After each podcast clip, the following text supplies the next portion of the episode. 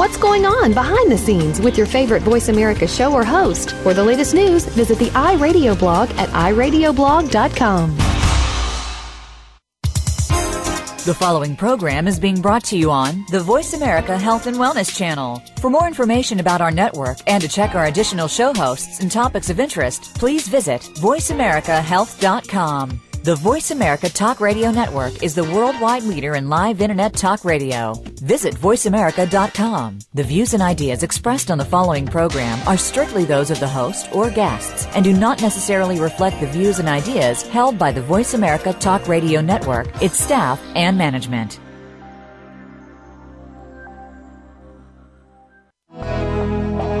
Welcome to Autism One, a conversation of hope, brought to you by Enzymedica with host Teri Arranga. All comments, views, and opinions expressed are solely those of the host, guest, and callers. In the next hour, Teri and her guest illuminate how right now there is more reason than ever for individuals with autism spectrum disorders and their families to have the best hope for the brightest future. Through education and conversation, there is hope. Here's your host, Teri Arranga.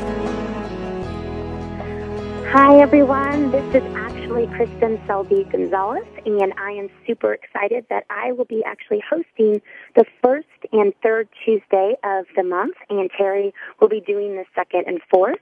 And today we have an amazing guest. I am just super excited about her. Her name is Dr. Elizabeth Lipski.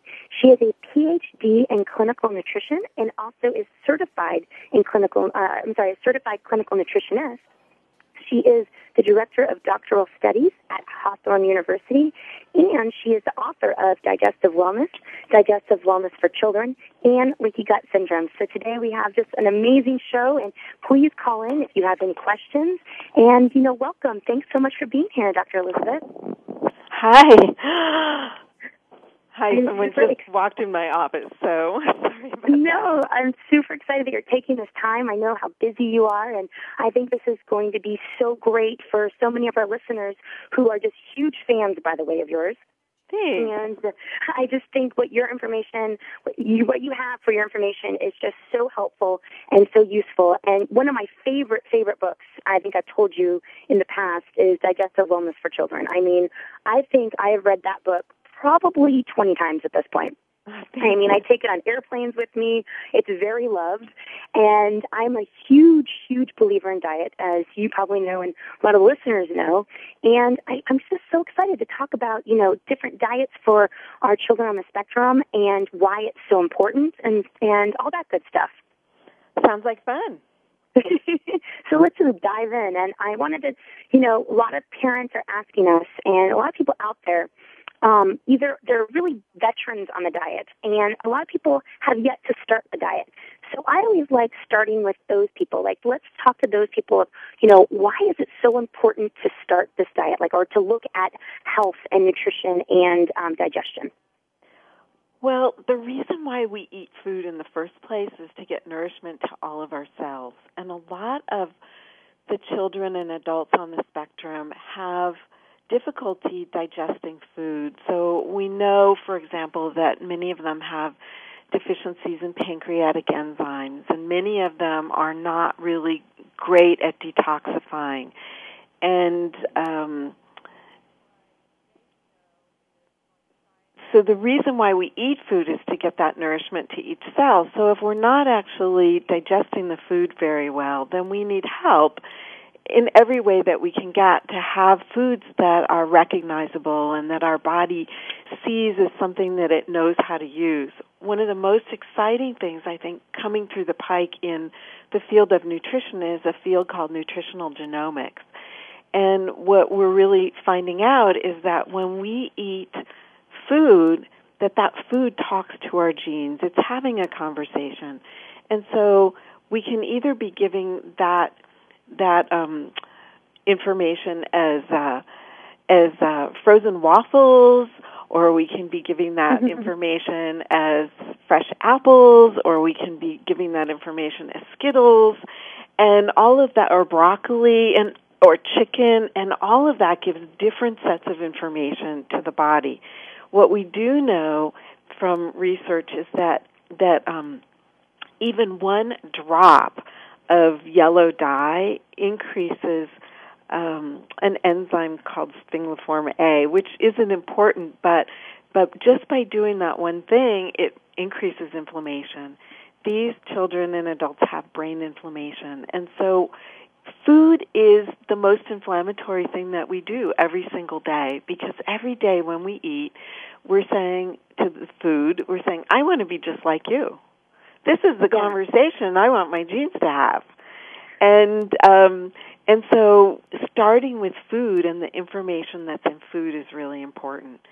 And as you know, for some of our kids, not all of our kids, but for some of our kids, gluten and casein are the most disturbing of that conversation because in some children and adults, um, and not just with autism, but with ADD and other neurological issues, schizophrenia even, um, in some of the subset of population, gluten and casein make morphine-like substances called gluteomorphin and casomorphin that actually act like an opiate in the brain. So if you and I were sitting here having um, smoking uh, opium, I don't know that we'd be having a really coherent conversation.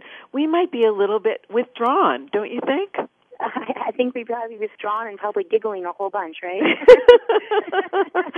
yeah, something like that. And so the food, you know, that's probably a very dramatic form of of information. But I also once had a little girl walk into my office, and she she wasn't autistic, but she said, "If you give me one single red M and m I will have epileptic seizures on your floor in about five minutes."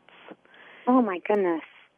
So it's really that old saying when we think about when we we heard growing up is we are what we eat, you know. And when you were talking about Skittles or broccoli, um, I can remember my grandmother saying, you know, you are what you eat, you are what you eat, and um, and she, she'd always want me to eat, you know, all my veggies and you know the different the different proteins. And I remember as a kid thinking, well, I love cake, so of course I'd want to be a cake, right? But as I got older, I realized, you know, it's so important to to be healthy because you you do feel different. I mean, even though um, I'm not allergic to gluten, I know the I know the effects I feel when I eat certain foods. Like sometimes you feel tired, sometimes you might um, feel uh, really worn down for longer periods of time, or you get a headache, or maybe you get a little bit of bloating. And I think all of us know what that feels like. I mean, think about all that different food we eat on the different holidays, right? I mean, we we really put too much in our bodies, and imagine some of our kids feeling those effects even greater. I mean, that's how I think about it. I mean, what do you think about that? I think you're exactly right. I think it's it gets really amplified in our kids. And um, to add to what you said, we're not only what we eat. That's the beginning place. But our kids have trouble with digestion. They have trouble mm-hmm. with absorption because they have leaky gut. Um. They have a, trouble with excretion. A lot of them have irritable bowel or diarrhea or constipation. And so all, you know, beginning with the food is just the beginning place where we say, okay, let's try giving the right food because we are what we eat, but then let's make sure we can digest it and absorb it and excrete the waste. Um, so it, it, you know, but but just beginning there. I remember being at an autism conference and there was a father there, and they have four autistic children, um, all with different needs and all with uh, different dietary needs and they just kind of threw up their hands in the air and were giving the kids gluten-free cookies but um also just doing what was easiest. And and they weren't getting the kind of benefits from the diet that they could really get because again um so many of our kids have have other GI issues. Over two thirds of our kids have GI issues well, I know even with my own son, my son is eight, and we've been doing a diet with him since um, I think two weeks after his diagnosis. So he was diagnosed with autism at two and a half, and two weeks later, thank goodness for Google because I was researching and I'd read about all these parents, you know, trying diets, and here my little guy was, you know, really picky eating, and um, and we put him on the diet, and I mean, since that day, we've been on a diet of some sort. Um, and when you were talking about even, you know, as the kids are eating, they might still have issues. We have to get the children to digest the foods.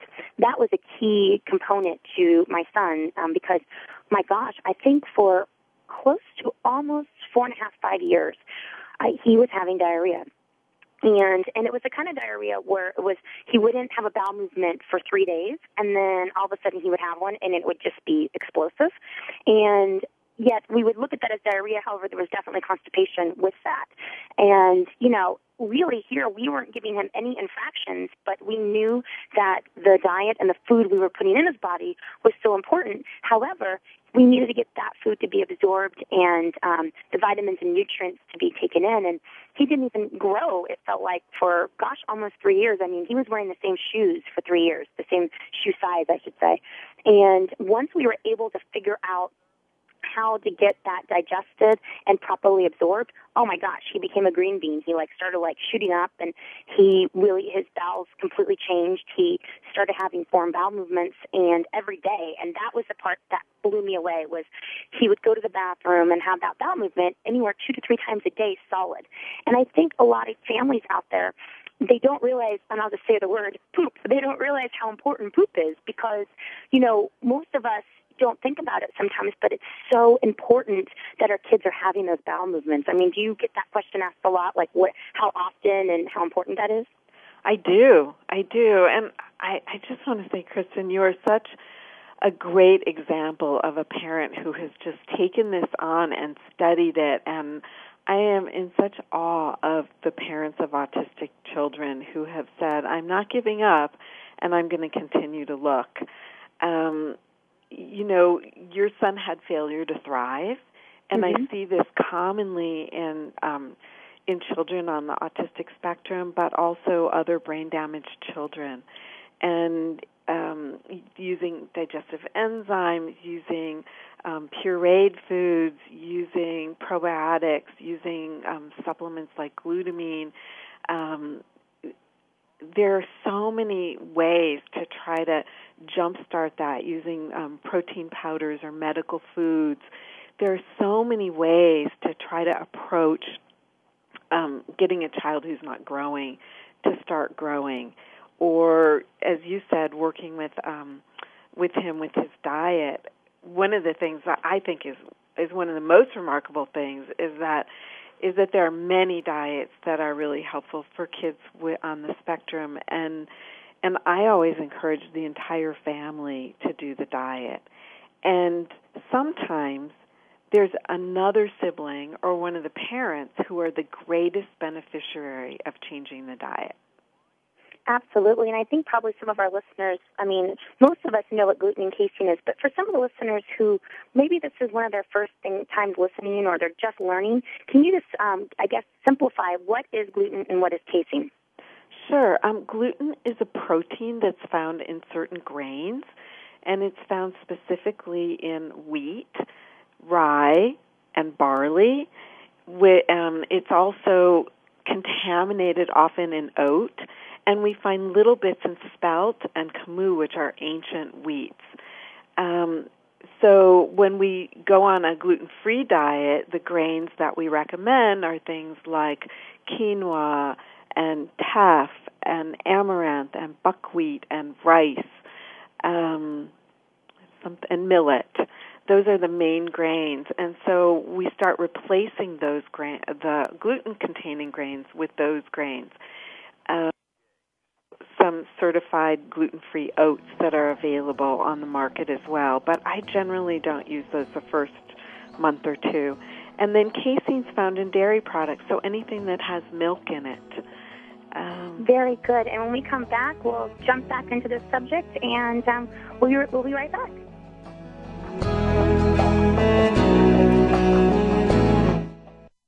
You're listening to Voice America Health and Wellness. The Autism Hope Alliance is dedicated to the recovery of children and adults from autism. The goal of this nonprofit organization is to ignite hope for families facing the diagnosis through education and funding to promote progress today. Diet modification, biomedical intervention, and educational therapy have been shown to be successful tools on the path to recovery. Through these efforts, we believe hope will replace hopelessness. Recovery for our children is a reality. For more information, go to autismhopealliance.org. The Mayan calendar tells us that we will be entering into a 260 day opportunity for us to engage in conscious co creation with Great Spirit. How will we prepare ourselves for this exciting and unprecedented time in Earth's history? Peter Tongue has dedicated over 20 years of his life's work to exploring that which is beyond understanding. Peter will help increase your awareness and education on this enlightening transformation in consciousness. Awakening to Conscious Co-Creation airs live Wednesdays at noon Pacific Time, 3 p.m. Eastern Time on Seventh Wave Network.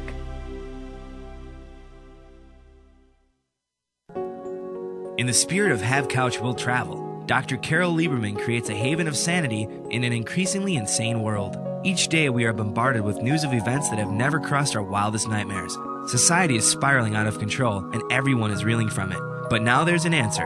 The best way to keep sane in this insane world is to tune in to Dr. Carol's Couch on Voice America. Dr. Carol, a certified media psychiatrist, will broadcast live from her Beverly Hills office every Tuesday at 1 p.m. Pacific Time. Call or log in and get help with whatever is sending you reeling whenever you need a soothing voice to calm and advise you. That's Dr. Carol's Couch every Tuesday at 1 p.m. Pacific Time here on America's Voice, voiceamerica.com. Your life, your health, your network. You're listening to Voice America Health and Wellness. Back to Autism One, a conversation of hope with Teri Arranga. If you have a question or comment, call us toll free at 866 472 5792. Now back to the program. Here's Teri.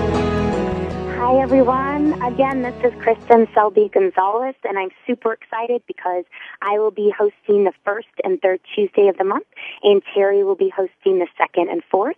And today we have Dr. Elizabeth Lipski, and um, we've been talking with her about uh, diet and nutrition for our kiddos on the spectrum.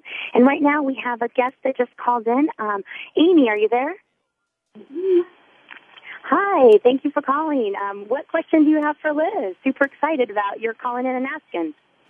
Hi, it's nice to meet you guys. Um, I'm calling in because I have a friend with a child with autism, and I'm lost how to help from her uh, with diet because she keeps telling me that her son isn't allergic, but he only eats five foods. I was wondering if you have any advice on how um, I could help her, guide her, or support her on this. So, which five foods? Uh, basically, like waffles, chicken fingers, uh, pizza, frozen foods, you name it. That's just about it. Okay. So, um, why I asked is because the most common foods that we see that children on the spectrum love, especially the picky eaters, is that they love pizza, they love cheese, sometimes yogurt, um, and they love anything with wheat or dairy. And we were just talking about wheat and dairy. and so one of the things that's hard about that is because this is all that this little boy wants to eat. And so parents get afraid that their child is going to starve if you take them off all the foods that have gluten and dairy. And all of these, even the the chicken fingers are breaded in in um in gluten containing wheat. So, um, so this is a tough one. There's a couple of different answers. One is that um, you can just try a gluten casein free diet, and I would make try to make waffles that or buy waffles that are gluten free, like um, Van's waffles are gluten free waffles, and there may be other companies that make gluten free waffles. I would try to um, make a gluten free. Well, I would just kind of avoid pizza, and um, and start looking for uh, gluten free noodles. There are wonderful rice noodles out there. Um, um, Tinkyada rice noodles taste delicious. He probably won't even notice that they're different. Um, there are all kinds of different foods that you can try, but I would definitely do a gluten casein free diet and try to find foods that are familiar to him but that meet those guidelines. The second thing that that I do when kids come into my office is typically sometimes in an hour I can get a child to try two or three new foods just by saying how fun they are. Oh. And um, so working with a feeding specialist can also be really helpful because a feeding specialist can really work with with this little boy to try to get him to be interested in more foods. And um, because my office is in my house, when a child comes in, I'll actually look through my what I have in the house. The last little boy who came in, um, we had him eating pistachio nuts and um, these things called corn thins, which are like rice cakes, but they're made out of corn. And he was eating those two foods, and there was some other. I think I had some kind of fruit that he was willing to try too. So you know, um, an average child will reject a food up to 20 times before they're willing oh, wow. to eat it. And an autistic child might reject a food up to 30 times before they're willing to eat it. So just keep putting it on the plate, and um, it's not for a parent or for you to decide what the child eats, uh, other than what you put on their plate. That's for us to decide. I'm going to offer you these foods. Then it's for the child to decide what they want to eat of those foods. And eventually he'll get hungry enough and he'll start eating something. Okay. Now, where, um, Liz, would you find like a food specialist there that you were talking about, like, or somebody that um, that can help you or help your child? I I would start with um, I would start with occupational therapists in your area who work with autistic children, and Thoughtful House in Austin, Texas, may have a list. I honestly haven't really looked that carefully, other than around my area. There's some great occupational therapists in my area who do feeding. Um, they're feeding specialists. Very cool. So, do you have any other questions, or does that does that help you out, Amy? No, that does help me out. I appreciate it. It was nice talking to you. Oh well, thanks so much for calling. Thanks, Amy. All right. So, bye. All right. We have another guest. Um, Melissa's calling in, um, and she has a question. Are you there, Melissa? I think she'll be here in a moment. I have a couple of questions for Dr. Lipski. Um, my little boy is five years old, and he's been diagnosed with regressive autism at age two and a half. And we immediately did the gluten and casein diet. But what I'm seeing now is I'm afraid he has malabsorption issues. He eats a ton. We got his bowel movements on time every day where he suffered from chronic constipation. Now he is able to go three times a day, but he's very, very thin. Now he is growing. His pant legs are, I mean, his clothes are growing. His shoe size are, are growing. Um, I mean, he's getting taller. But I, and, um, the E8 splash and the neck, oh, I'm sorry, I'm not at my computer because now my husband's listening in um, but the two supplements that you recommend, and I was curious to find out which one would be better for Alex for my son. Okay, well that's very specific. So what you're talking about is um, the splash and the neocate, and what they are is they're medical foods. And the splash, what's what I like about the splash is that it's um, it looks it comes in what looks like a juice box. So, oh, okay. So if he's going to school or he's out to lunch with friends or you're having a picnic in the playground or whatever, at five he's now probably aware of what other kids are doing. Yeah, absolutely. He drinks juice boxes, no problem. I currently buy him an organic type, but nonetheless, he'll still drink a juice box for sure. So what what the the deal is with the medical foods is that with children who aren't uh, absorbing nutrients that well, the amino the proteins are all broken down into free amino acids and the fatty acids are all broken down so that he doesn't have to digest or absorb them. And even the carbohydrates are all broken down so that he doesn't have to work to get any of the nutrients that are in those there are uh, other brands that are available as well. And um, what I want to say is that to our taste buds, these don't taste good. Because oh, they they don't they, taste good to us, but they provide a lot of protein. So if they taste, but they do often taste good to children because the children know they're getting the right nutrients. To me, oh, they taste bitter and not very good and I don't want to drink it. on the other hand, I've seen kids just lap them up because they know it's good for them. Now, if he's one of the ones that doesn't drink it, could I mix it with like a fresh squeezed juice and dilute it that way to where he would drink it, or do you have to take it just as it's prescribed? No, you can absolutely do that, and the Neocate you could actually cook with. Oh, you can. Yeah. So oh, so well, I guess what my question is because I'm actually interested in both of them, especially now that I can cook with one of them. Um, is it one a day, or how many do you have to give them per day for them to reap the benefits? Three a day, or what would you recommend? Well, it sounds like he's eating a lot of food already. He eats a lot. Yeah, so but what you... I've done is I've eliminated soy and I've eliminated corn. Mm-hmm. So so far he's soy free, dairy free, corn free, gluten free, and refined sugar free, and all uh, you know dye free. You know all the dyes free. Excellent. So there's a so there's a couple of other things. First of all, I would say maybe I would just add one a day or one serving a day into food and see what that does.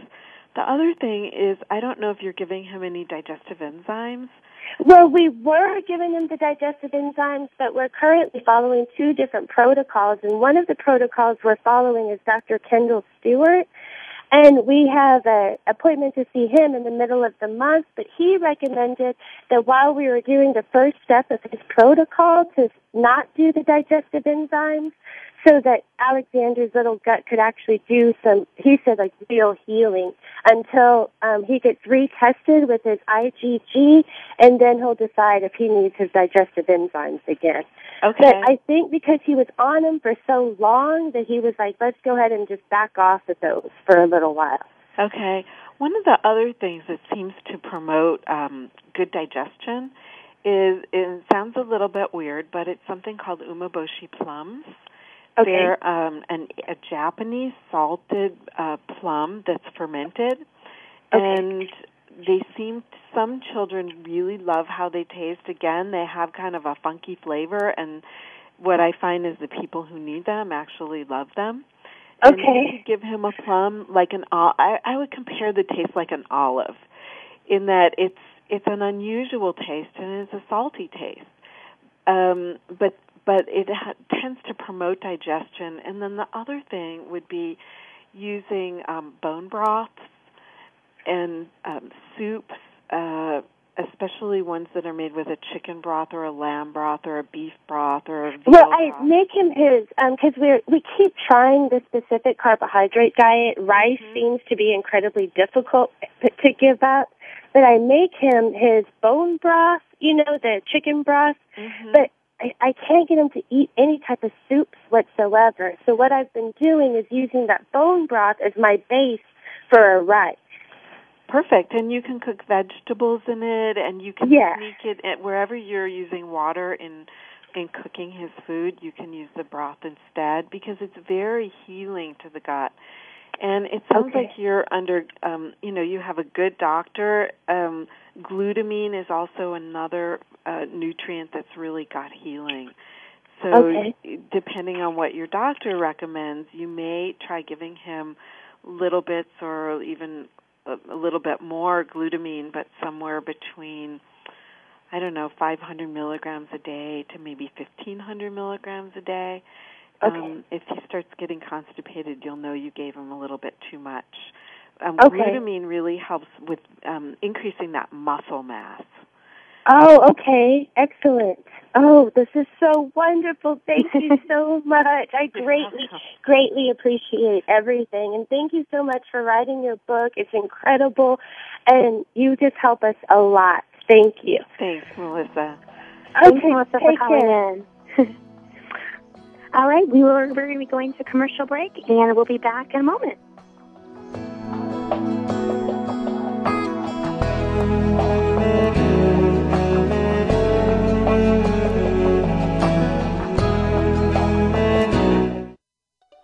Opinions, options, answers. Voice America Health and Wellness. More and more parents of children affected by autism are discovering enzyme therapy as an important part of their treatment program. Digestive enzymes help to break down the foods which may enhance nutrient absorption. Used therapeutically, enzymes can also support the immune system to break down pathogens such as viruses, fungal forms, and bacteria. Enzymedica formulates the highest quality of enzyme supplements to address a wide variety of issues. Lacto, a broad spectrum digestive enzyme focusing on the complete digestion of milk proteins. Gluten Ease, high in DPP4 activity, known for its ability to help break down gluten. And Virus Stop, an enzyme formulated to assist in the body eliminating pathogens. Enzymedica provides the purest enzyme products, free of fillers, anything artificial, and of all common allergens. We are dedicated to education and helping you find the best products for your children. Learn more today at www.enzymedica.com. To perform at your maximum potential, you need to have all aspects of your life working properly. On Mind, Brain, and Body, Dr. Michael John Kell will bring you honest, open discussions concerning your physical, mental, and financial health. If you're ready to find purpose and meaning in your life, tune in to Mind, Brain, and Body every Friday at 8 a.m. Pacific. Mind, Brain, and Body on Voice America Health and Wellness. Radio dedicated to your health, wealth, wisdom, and purpose. Most chronic health problems are caused by the interaction between genetic susceptibility and environmental exposure. This was defined 10 years ago by the Centers for Disease Control. Join Dr. Robin Bernhoft for 21st Century Medicine. We will cover the whole spectrum of chronic illness and little known medical treatments that are being used to make you healthier. 21st Century Medicine airs live every Tuesday at 5 p.m. Pacific Time, 8 p.m. Eastern Time on the Voice America Health and Wellness Channel. Opinions, options, answers. Voice America Health and Wellness. Welcome back to Autism One, a conversation of hope with Teri Arranga. If you have a question or comment, call us toll free at 866 472 5792. Now back to the program. Here's Teri. Hi, everyone. This is Kristin Selby Gonzalez, and I am super excited because I am going to be doing the first and third Tuesday of the month, and Teri Arranga will be doing the second and fourth. And we have been talking to Dr. Elizabeth Lipski, and you guys have been calling in with some amazing questions. And we have another caller, Jamie, um, is uh, calling in. Uh, Jamie, are you there? Yes, I am. Hi. Do you have a question for Dr. Elizabeth Lipski? I do. Hi, Dr. Lipski. Hi. I have a question for you about doing the gluten and casein free diet in a shared parenting relationship where the other parent does not support the diet. Now, I only have my autistic son 50% of the time. And sometimes that works out to be not even an entire day, like his father would have him in the morning and I would have him in the afternoon and evening. So without compliance on the other end, my question is if I want to do this diet 100% in my time, is that still going to be helpful for my child? Probably not. I hate to say it. Okay. I hate to say it. You know, um, even in, yeah, it, it, this is a problem that I have even been involved in divorce custody battles and written letters to lawyers and courts and I I'm sorry to say you are not the only person in this situation and um um which is why I laughed. I have heard it over and over and it's Yeah. a really hard one and you know what I would try to do is see if he would be willing to do one of two things. Either let you have your child um, a 100% of the time for a month so that you can so that you can try this or that he would be willing to do this with you for a month and maybe you might have to help him get the right foods in the house or or help educate him about how to do it. I don't know what your relationship is other than this, but um it really it has to be done 100% because what we know is even a little bit of gluten can really affect a child. The other thing that you might do to try to convince him that this would be necessary would be to do some IgG antibody testing Okay. and um you can see if there's um, an autism literate doctor in your area who'd be willing to do it, or you could call my office and we'd be happy to send you out a kit. There are finger pokes that you just do at home. Um, they're test kits, and we could send you one out. And then, if you had something that showed that he was reacting to specific foods, uh-huh. then here's I don't remember if you said a son or a daughter. I'm sorry if it's. A I have a son. Okay. Anyway, then um, then if you had something in color that shows you, look, he's off the scale for for dairy products, and look, corn is really high. Why don't mm-hmm. we at least try this and see if it makes a difference? Sure. I yeah, I, I do think that that might help at least just to have something, you know, on a lab report that would help, you know, back up my strong feelings about wanting to try it. I have started my son on, you know, digestive enzymes, you know, at least at my home to try to help him digest the foods better, you know, when he does come into contact with them. Do you think that even just trying to reduce the amount of gluten and casein that he gets exposure to in my home, does, it does, do you think that would be helpful at all, even just trying to minimize the exposure rather than trying to, you know, go with 100% on and off? I think it's probably helpful, but I don't know how helpful. And okay. one of the things that I've seen um, with these kind of custody issues is that that there will be a child who's uh, with one parent for four or five days. The child starts calming down, their mind right. starts clearing. Then the non-compliant parent gets this great kid. Mm-hmm. And that's what I was worried about. and they don't see a problem. and they don't see a problem. And yeah. uh, and then you get the child back, and you see that the child has fallen is a mess again. And so, um, but generally, dairy it takes about a week, about ten days to fourteen okay. days to get it out of the system, and gluten takes at least four or five days to get out of the system most children will see something dramatic sometimes in the first five or six days, sometimes in the first two weeks. But the recommendation is really, you know, give this a, a, a good shot for three months see what really happens. And usually I try to engage people in two weeks because two weeks sounds doable. Mm-hmm. Um, and usually there's some changes that make parents want to do more than two weeks. Well, also, what I was thinking too as I was listening, um, Jamie, is that there's so many foods out there that you can buy in the market today that are gluten-free, casein-free that might be a great substitute to what he's eating. So it might not, you might not see the benefits of taking away the gluten and casein in the beginning, but you might get him liking those foods. And if he starts to request those foods from his dad, that might be another way. So if there's a particular chicken nugget or a waffle, he might get start really liking those foods, and maybe that might be another good um, way so that he starts requesting them from dad. I don't know if that might be helpful. Oh, that's a really good idea. Thank you. Thank you both. I really appreciate your input. Oh, well, thank you for calling, Jamie. Absolutely. Thanks a lot. One thing that I, I just want to mention is I have I have a website called nutritionandmind.com that okay. has on it um, a, a whole how to do a gluten casein free diet, but it's also corn free and sugar free and soy free oh. and dye free and all people have to do is give me their um, email address, and they get this whole this whole um, piece that might be a good starter for parents who hadn't tried it. Also, I want to mention there are some children who aren't going to do well on gluten casein free.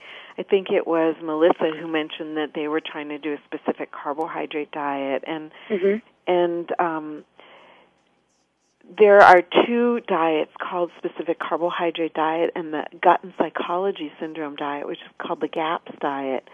And a lot of children do really well on these diets too.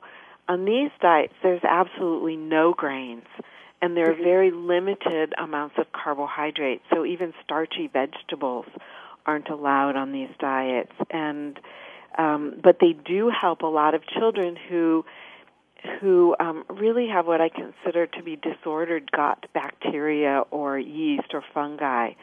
And um, for kids who don't respond to the gluten casein free diet, that's probably another type of diet to to look towards. And then finally, there are other specialized diets like like low phenol diets and low salicylate diets and um, ye- anti yeast diets like uh, Donna Gates' body ecology diet. And so I guess the main thing I want to say is don't give up. If if you've tried gluten casein free and it hasn't really worked that well, then it says well there's probably some kind of either low grade bacterial or fungal infection or something else that's causing a leaky gut in your child and so that there's a deeper level to kind of move to.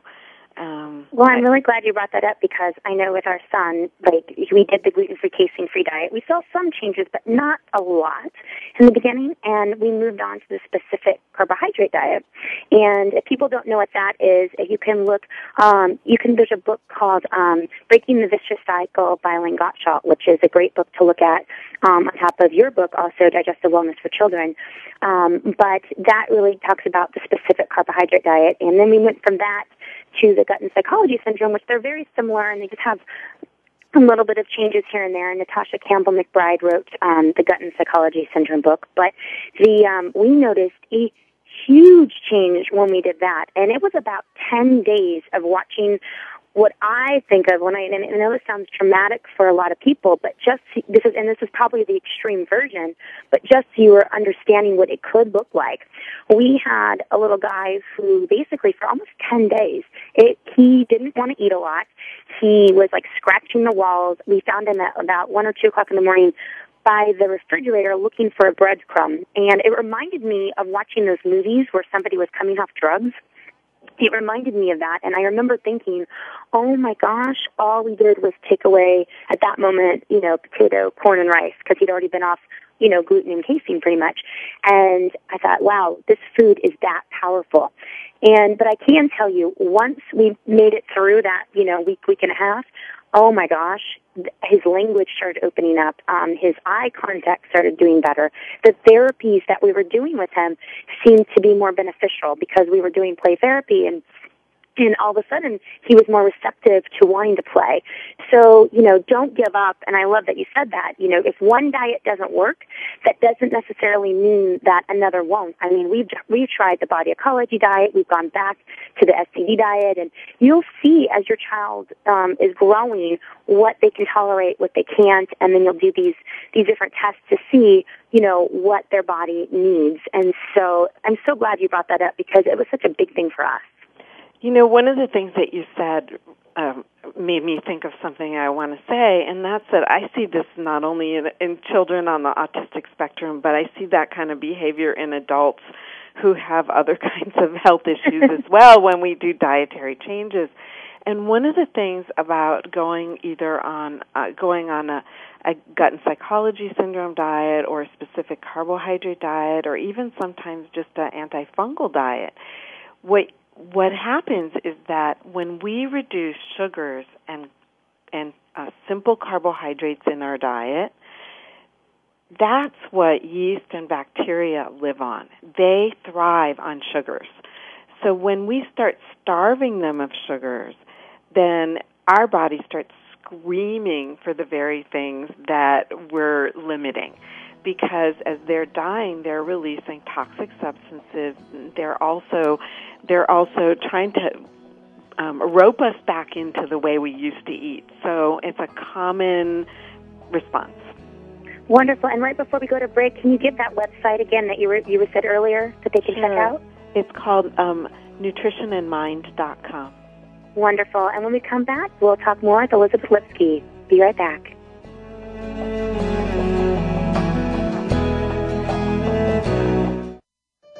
Opinions, options, answers. You're listening to Voice America Health and Wellness.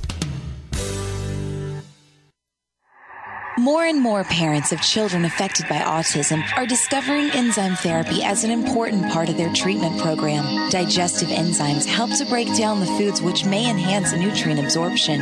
Used therapeutically, enzymes can also support the immune system to break down pathogens such as viruses, fungal forms, and bacteria.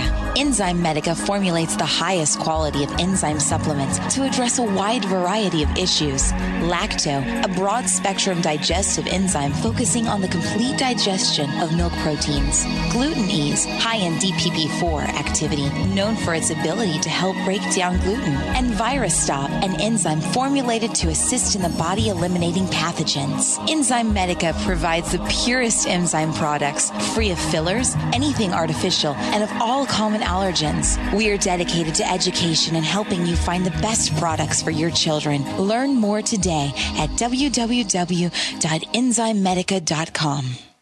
Are you finding fitness a chore? Is health and nutrition too time consuming for you? It doesn't have to be like that at all. Tune in to Fit Fan for Fun Lifestyle Fitness with your host, Shira Litwack. Every week, Shira and her guests will show you the fun side of fitness. We'll invite you to send topic suggestions and questions via email, as well as call into the program. You'll get sensible fitness and nutrition advice in a relaxed and fun program. You won't look at fitness as an enemy ever again. Fit Fan for Fun airs every Thursday at 1 p.m. Eastern, 10 a.m. Pacific on the Voice America Health and Wellness Channel. The Autism Hope Alliance is dedicated to the recovery of children and adults from autism. The goal of this nonprofit organization is to ignite hope for families facing the diagnosis through education and funding to promote progress today. Diet modification, biomedical intervention, and educational therapy have been shown to be successful tools on the path to recovery. Through these efforts, we believe hope will replace hopelessness. Recovery for our children is a reality. For more information, go to autismhopealliance.org. You're listening to Voice America Health and Wellness. Welcome back to Autism One, a conversation of hope with Teri Arranga. If you have a question or comment, call us toll free at 866 472 5792. Now back to the program. Here's Teri. Hi, everyone. This is Kristin Selby Gonzalez, and as I've been saying, I am super excited because I will be doing the first and third Tuesday of the month, and Teri will be doing the second and fourth. And today we've been talking to Dr. Elizabeth Lipski, and she's been answering so many of your questions, and it's just been so helpful. And before we go on to our next callers, um, I wanted to make sure, uh, Dr. Lipski, that we gave your information out. Um, they can find you at uh, www.innovativehealing.com, and um, they can find all three of your books um, on your website, which is um, Digestive Wellness, Digestive Wellness for Children, and Leaky Gut Syndrome, and then also they can find that on Amazon.com. Is that correct? Correct.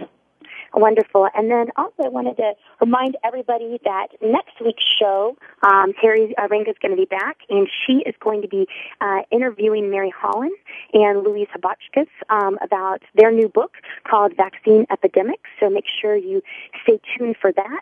And also, there's been a lot of exciting stuff about the Autism One conference. Um, if you haven't heard, um, it was just posted that the Autism One conference is going to be free for the first time in history this year. So we're very excited about that. Check out all the new things happening with that conference on autism1.org. And that conference is in Chicago at the Lombard uh, Westin um, in, uh, in Illinois. And that is May 24th through the 29th. So make sure you check that out. And we have our next caller. Um, are you there? Yes, I am. Hi, how are you? What's your name? Good. How are you, Heather? My name Heather. Heather. Thanks for calling in, Heather. Um, do you have a question for Dr. Uh, Lipski?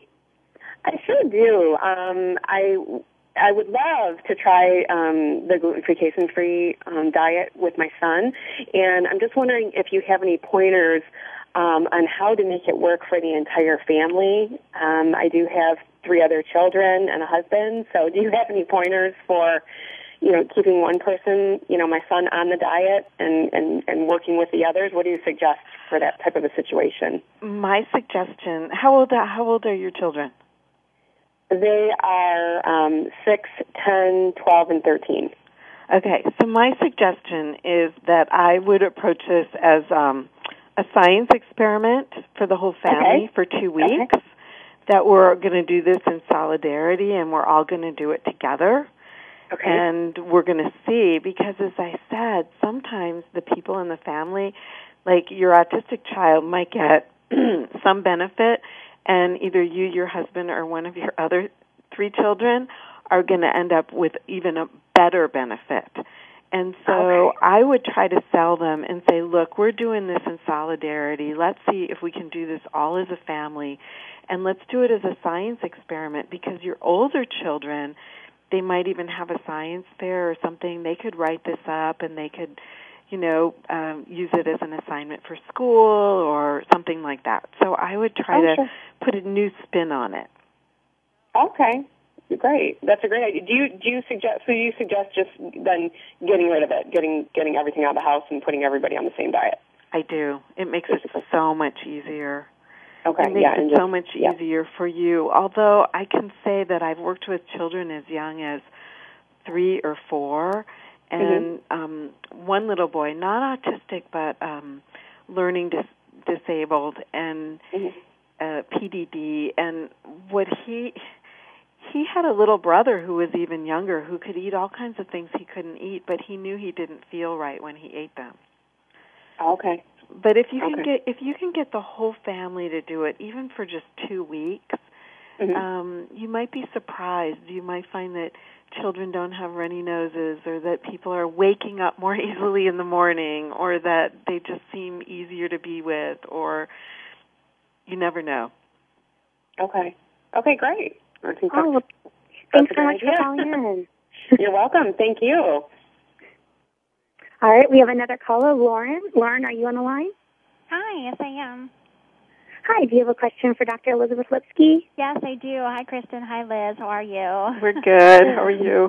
Um, great. Um, my question is, um, my son's doctor keeps telling me that there's no proven science on a gluten-free, casein-free diet. Um, although I do want to try it, so I was just wondering, how do I prove to him that there is, and to like stop fighting with him? Okay. I wish that there were better studies, but I have to say that in some cases he's right because when they do great big review studies, they don't really find the difference. Because what they do is they lump all the kids together. And so, for some children, this is a miracle diet. For other children, maybe you only see 10 or 20% improvement or 50% improvement, and so they're considered to be failures. And so when you put it all together, um, it doesn't always look good. But if you go to, I don't know if Autism One has the same kind of information, but Autism Research, um, which is autism.com, www.autism.com, they have on their website somewhere um, all the collected research, but they also have the collected wisdom of thousands of parents who every year write in and fill out these forms and say, This is what we tried, and these were the things that helped my child. These are the things that didn't help. These are the things that helped a little bit. These are the things that made my child worse. And when you look at the thousands of parents who've done a gluten casein free diet or um, a specific carbohydrate diet, about two thirds of all the children on either of those diets have um, remarkable benefit. So it's it's a hard one. I wish we had more of the science than we do, but we we don't. In five more years, we'll have more of it. I, I think also, um, Lauren, I think if you started the diet and then um, your child started seeing differences and improvements, it would be hard for your pediatrician not to look look at that as science. Like you become that science experiment that you were talking about before, um, Dr. Lipski, of basically, you know, you know, the, the proof is in the pudding, kind of. And so that might be something beneficial if you start taking like a journal of the foods you've changed, and then the behaviors um, start to follow that if you were able to see uh, changes. Perfect. And All right. Well, thank you. Do you have any other questions, or um, is that did we answer your questions for you? Oh yeah, you did. And what would you recommend um, if the gluten-free, casein-free diet, um, if you saw um, some change, would you continue it, or would you try to change and go to maybe the carbohydrate diet you were talking about earlier? Um, I would, would I would give it at least three months. Okay. Um, it, you generally will see the biggest improvements in the first month or six weeks, but the gut can take a long time to heal, and so the recommendation is generally for about three months. Um, and then if you're not seeing the kind of changes you want, then I would look at the specific carbohydrate diet or the gut and psychology syndrome diet, which is also called the GAPS diet. And both of those have really great websites as well as books that help you to work through it.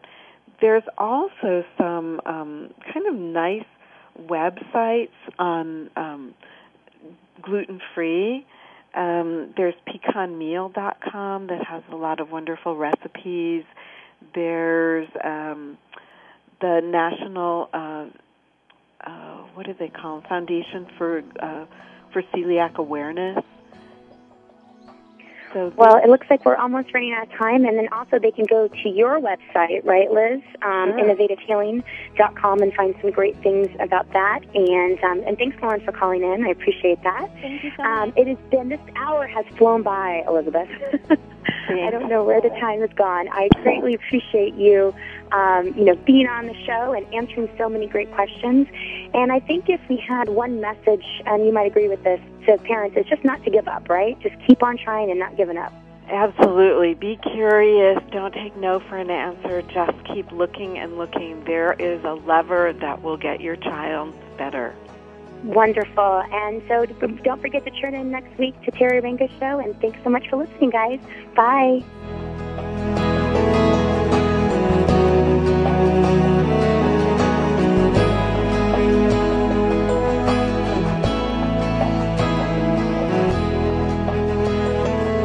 Enzymedica would like to thank you for listening to Autism One, a conversation of hope. To contact Teri or get more information, visit autismone.org. Tune in next Tuesday for another hour of education and conversation on Autism One, a conversation of hope with Teri Arranga.